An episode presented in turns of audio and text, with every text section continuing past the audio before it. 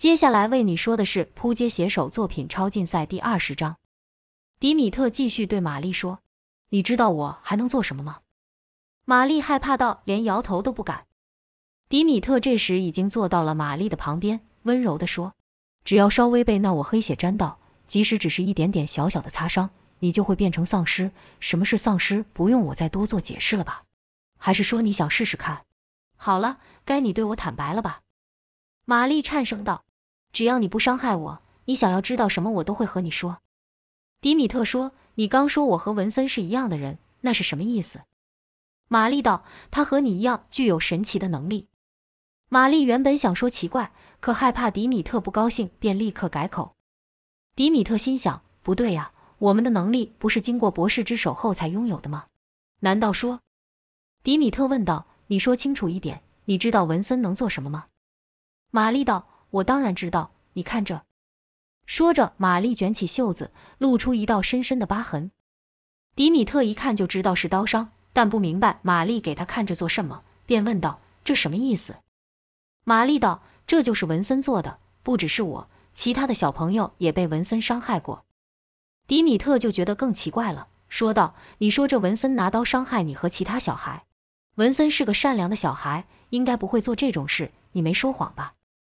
玛丽道：“我哪里敢骗你？这确实是文森做的，但他自己却不知道。”迪米特道：“这话是什么意思？你说清楚。”玛丽道：“起初有小朋友说刀叉什么的都会突然动起来，划伤他们。一开始我没有当真，以为这是小孩之间的恶作剧。可有一次我在煮饭的时候，刀子突然乱飞了起来，我吓到不敢动，就这样被划伤了。”迪米特道：“这跟文森有什么关系？你怎么就确定是文森做的？”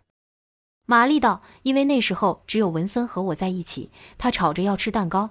而后我发现那些小朋友受伤的时候，文森也在附近。”迪米特道：“这并不能证明什么。”玛丽道：“那时候我确实不知道是文森所做的，但从那之后我就对文森特别注意上了。一次深夜，文森的房间里突然传出锵锵的金属交击声，我小心地推开门后，才确定屋子里发生的诡异事件都是文森所做的。”迪米特问道：“你看到什么了？”玛丽道：“空中漂浮着玩具，而文森的手在空中挥舞，像是在指挥他们一样。”迪米特道：“那个时间他不是应该在睡觉吗？”玛丽道：“他是在睡觉。”迪米特道：“你是说文森在没有意识的时候使出了能力？”玛丽点了点头，继续说：“当时我不知道那是什么，我只是害怕他伤害到其他人，我不知道该怎么办。我从来没有遇过这样的事情。”所以我上网寻求解答，找到一个专门收养类似文森这样小孩的机构。没等玛丽说完，迪米特便知道接下来的事情了，说道：“他们就是那时候和你联络上的，对吧？”玛丽道：“他们说文森不是一般的小孩，只有他们才有办法好好照顾他。要是不交给他们的话，恐怕文森真的会害死人，而且是在不经意的情况下。”我听到后吓坏了。迪米特这下明白为什么海森博士的人会知道这里了。但让迪米特不明白的是，文森似乎是在进地堡前就具有能力了，这可能吗？迪米特突然瞪着玛丽，问道：“你真的没有骗我？”玛丽道：“一个字都没有，我说的全是真的。”迪米特凝视了玛丽一会后，才相信他说的话，心想：这么说起来，安伯不也是这样？看来这世上真有人是天生就具有超能力的。跟着又想，这地方不能再待下去了。迪米特站了起来，往门的方向走去。玛丽刚要松一口气的时候，迪米特突然问道：“是他们告诉你文森会回来的吗？”玛丽道：“是的，我还问他们为什么，但他们并没有跟我说原因，只是说文森现在变得比以前还要危险，已经伤害了很多人。若是文森真的回来，要我立刻通知他们。”迪米特道：“所以你才在食物里下药？”玛丽以为迪米特要为了这件事伤害她，吓得眼泪都流了下来。说道：“对不起，我只是害怕。”迪米特道：“你确实应该害怕。如果不是文森，我不会放过你。”玛丽道：“拜托，不要伤害我。”迪米特没有回答，只是出门时把门给带上，而玛丽还是一动也不敢动，双眼直愣愣地盯着门口，生怕迪米特又回来。迪米特没有回去找玛丽，而是去了文森的房间，推开门就看到正熟睡的文森与安博。迪米特叹了一口气，将两人给抱了起来，离开了。尽管迪米特已经带着文森与安博离开好一阵子，玛丽还是不敢离开房间。玛丽完全慌了，不知道该怎么办，便胡思乱想着：刚刚那人说他把人都杀死了，是真的吗？那外面岂不是有很多尸体？完了完了，要是被其他小孩看到怎么办？我会不会坐牢？这些人不是我杀的呀，我一个妇人怎么可能害死这么多人？可他们会听我解释吗？突然间，他听到脚步的声响，由远而近的朝他走来。虽然声音不大，但玛丽的心脏却急剧的跳了起来，心想：看来他还是饶不了我，要回来取我性命。我只这一辈子都做好事，没想到会是这样的下场。咔的一下，门开了，来的人不是迪米特，而是一位黑衣人。玛丽的脑子完全搞混了，愣愣的看着那黑衣人，说不出话。黑衣人对玛丽微笑道：“没事的，我们会处理好一切。”不会给你造成任何麻烦。黑衣人看起来很常面对这种情况，说道：“我们很感谢你的合作，相信你已经体认到我们所说的，他们和我们有本质上的不同，而且非常危险。”玛丽问道：“你就是刚刚和我通话的人？”黑衣人点了点头，说：“正如我一开始和你说的，他们需要安置在特殊的地方，受到特别的照顾。这一切都是为了防止他们去伤害其他人。他们就像是野兽。”体内有着破坏的欲望。听到此，玛丽立刻接道：“那个你们说是医师的那个男子，他的伤口会流出黑色的血，而且一下就复原了。”黑衣人眼睛一亮，奇道：“黑色的血，这倒是值得注意。”跟着又问玛丽：“他还有说什么吗？有提到类似丧尸之类的？”在黑衣人的提醒下，玛丽立刻想起了迪米特说过的话，回道：“他说，要是被他的黑血沾到，就会变成丧尸。”黑衣人问道：“而他能控制黑血？”玛丽点了点头。黑衣人自言自语道：“看来医生的能力不但又进化了，而且他还能完全掌控。”跟着就对玛丽道：“你们很好运，要不是如此，此刻这屋子里估计没有一个活人了。”玛丽突然问道：“那怎么办？像你说的，他们是这么的危险，现在又不知道去哪了。”黑衣人插口道：“放心吧。”我们的人就在他们身边，玛丽道：“那个人说他把人全杀死了。”黑衣人露出迷微笑说：“但不包括他。”玛丽不解问道：“他，他是谁？”黑衣人却没有再和玛丽解释，只是在玛丽的身前放了一张纸，那是一张支票，上面的金额是玛丽想都不敢想象。黑衣人道：“我们感谢你的合作，对人类的安全做出巨大的贡献。”玛丽道：“这我不能收。”黑衣人微笑说道：“这不是给你的，是给那些孤儿的。你们的捐款数一年比一年少。我刚才稍微看了一下，好些家电都坏了，去换个新的吧。这世界很快就要迎来巨大的改变，你必须保护好他们。”说完，黑衣人就把门给带上。玛丽拿着那支票看了一会，才走出房间。走廊上空无一人，好像刚才根本就没人来过一样。玛丽由于害怕文森，所以下了很重的药。一直到隔天晚上，文森和安博才醒过来，看了看周围，似乎有些不太一样，而且文森感觉头还晕晕的，便问道：“这里是哪里？玛丽阿姨呢？”安博也道：“怎么天还没亮？”迪米特道：“你们已经睡一天了。”文森想从床上起来，可刚起到一半就没力了，又躺了回去，说道：“奇怪，我的头怎么这么重？”安博也说：“我感觉不到我的手脚，这是怎么回事？”迪米特道：“那是因为你们体内有很重的安眠药。”文森道：“什么？安眠药？我不记得我有吃那东西啊。”安博也说：“我也没有啊。”迪米特道：“是你的玛丽阿姨做的。”文森道：“不可能，玛丽阿姨不可能这样做，而且她也没有拿药给我们吃。”迪米特道：“药在蛋糕里，所以你们才会昏睡了一整天。现在我们已经离开了那个地方了。”文森还是不信。说道：“玛丽阿姨看到我高兴都来不及了，怎么可能会这样做？”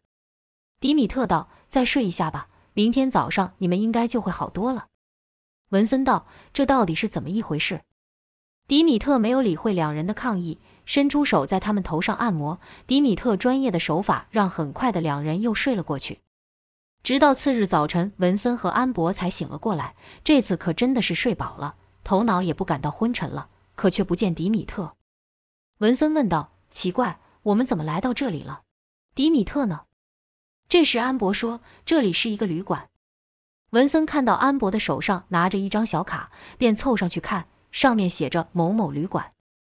文森是一头雾水，刚想打开窗帘往外看，便听到门把转动的声音，两人立刻警戒了起来。就见迪米特拎着一袋东西进来。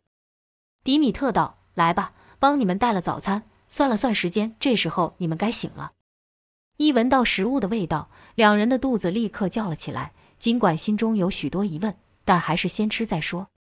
两人吃饭的时候，迪米特又把昨天说过的话说了一遍。文森自然还是不信。但安博却是相信的，毕竟他一直都是被这样对待。文森道：“我要回去找玛丽，他不可能会这样对我。”迪米特说：“当初不就是他把你交给他们的吗？”文森替玛丽辩解道：“他并不晓得他们是做什么的。”迪米特说：“如果说第一次他不晓得，但这次为什么会在食物中下药，又通知他们呢？”文森一直想不出话来反驳。迪米特又道：“他害怕你。”文森道：“为什么？”玛丽怎么可能会怕我？迪米特道：“他手上有个伤疤，你知道吗？”文森道：“我知道。”他说：“那是他切菜时不小心伤到的。”迪米特道：“那是他骗你的，那伤是你不经意使出能力时造成的。”文森道：“不可能，我不可能会伤害玛丽的。”文森说这话时眼眶已经湿了。迪米特道：“这不怪你，那时候你还无法控制你的能力，你甚至不知道你有超能力。”听迪米特这一说，文森回想起来，在他被送走前，好多小孩都似乎刻意与他保持距离，甚至是玛丽。玛丽不让他和大家坐在一起吃蛋糕，而是让他在房间自己吃。文森忍不住流下了眼泪，说道：“我没有要伤害他的意思，我绝对没有。”安博轻拍文森的背，说道：“我也没有，但他们就是会害怕我们。”文森自责的乱挥手。打自己，一不小心按到电视机的遥控器，电视上正在播放重大新闻。电视机的新闻画面说道：“请全体民众小心，他们异常的残忍。他们虽然外表和我们一样，但其实是野兽，这就是他们所做的事情。”说完后，画面从主播切换成一段影片，影片内的人都死掉了，像是被什么大型野兽给吃了般，十分恶心。记者表情难看，捂着鼻子说。这里的味道非常的难闻。我从事新闻职业近二十年，也从没看过这样的景象。这里简直就是地恶。那个“狱”字还来不及说出，记者就吐了出来。吐完了后说道：“十分抱歉，但我真的不知道该怎么形容这景象，请你们自己看吧。”画面就从记者身上移到那些死人的身上，跟着说道：“这是人做的吗？”那记者正这样问的时候，听到有人小声说：“他们不是人，是恶魔。”记者说：“这位是幸存者，据说当时他就在现场，全程目睹了这件事。”画面转到了那位幸存者身上，那人说道：“他们非常恐怖，他们是恶魔，拥有恶魔的力量。”记者问道：“是你通知我们的，对吧？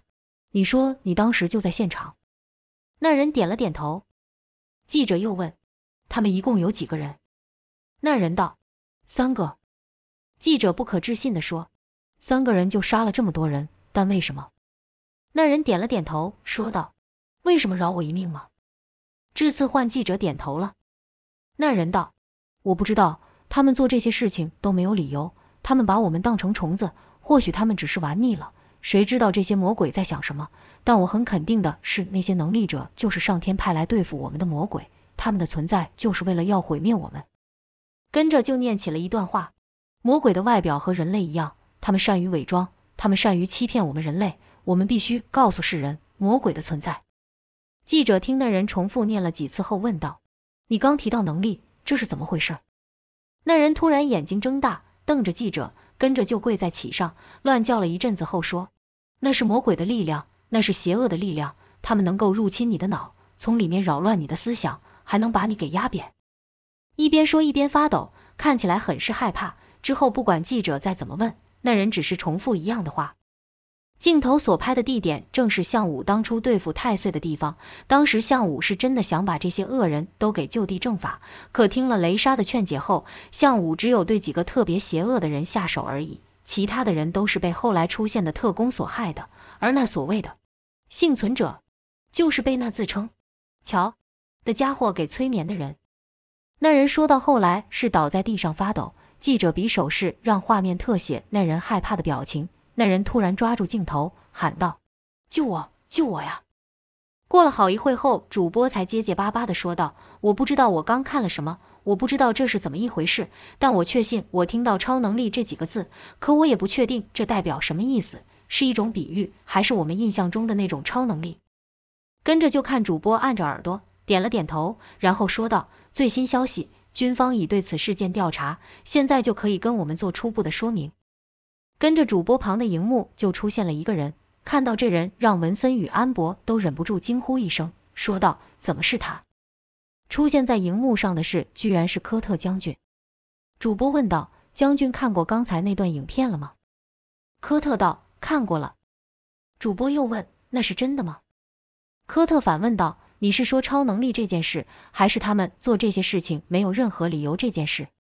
主播道：“两个都是。”科特道：“两个都是真的，刚才你们看到的还只是其中一件而已。”主播惊道：“什么？你的意思是这不是单一事件？”科特摇了摇头说：“我也希望这不是真的，但很遗憾，我们已经收到数起能力者的攻击事件。”主播问：“请原谅我一时没有反应过来，你是指那些人能做到像电影一样的事情吗？”科特道：“是的，我知道这一切很难相信。”但他们确实能做到像电影里面的那些事情，而且性情大变，简直和野兽没什么区别。主播不可置信地说：“可电影里那些能力者是会保护我们的。”科特道：“那是电影，只是我们一厢情愿的幻想而已。真实的他们可不是这样。影片里面很清楚呈现出他们是怎么对我们的，没有理由，只因为他们可以。下一个可能是我，也可能是你，也可能是电视机前的任何一个人。”主播问道。那我们该怎么办？你有想出什么方法保护我们了吧？科特说：“这是当然，我们愿意牺牲自己以保护你们的安全，这是我们的使命。但是有一件事情需要大家配合的。”主播问道：“什么事儿？我们一定全力配合。”科特道：“就如那位幸存者说的，他们长得像我们，行动像我们，使我们很难辨别出他们。”听到此，主播有些着急地问：“那岂不是没有办法？”科特道：“幸好我们的科学家已经发明能识别出他们的机器，我们将会派出无人机于空中做检查，也会派人随机抽检。但那些家伙很善于伪装，即便是他们的亲人，可能也不知道身边的人是魔鬼。如果他们躲藏起来的话，我们便难以发现他们。”主播又问：“那该怎么办？”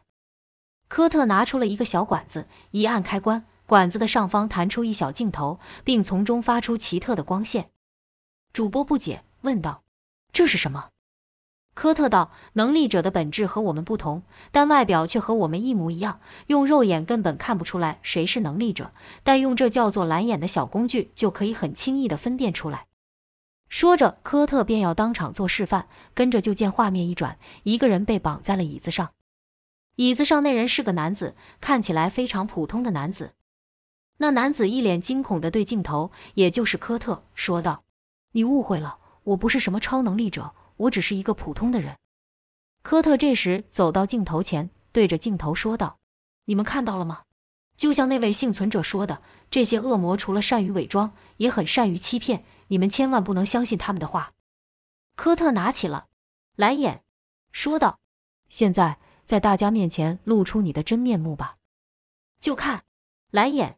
发出奇特的光线，照在那人身上。那人的身上出现了淡蓝色的光芒。主播与全球的观众都发出了惊叹。那人还在说：“我不是，我不是怪物，你们误会了。”科特道：“事实胜于雄辩。如果你不是，机器怎么会对你有反应？”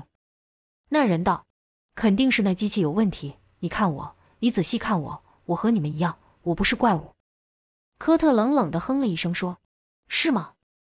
这时，主播说话：“他真的是超能力者。”科特道：“是的。”主播又问：“但我看不出来他有什么危险的。”那人听主播帮他说话，便道：“我是好人，我这辈子从没伤过一个人，你们误会了，快把我放下来。”那人的说话的语气已经变得急躁了起来，并开始了挣扎。科特对主播道：“你真的这么认为吗？”主播道：“啊，他怎么了？”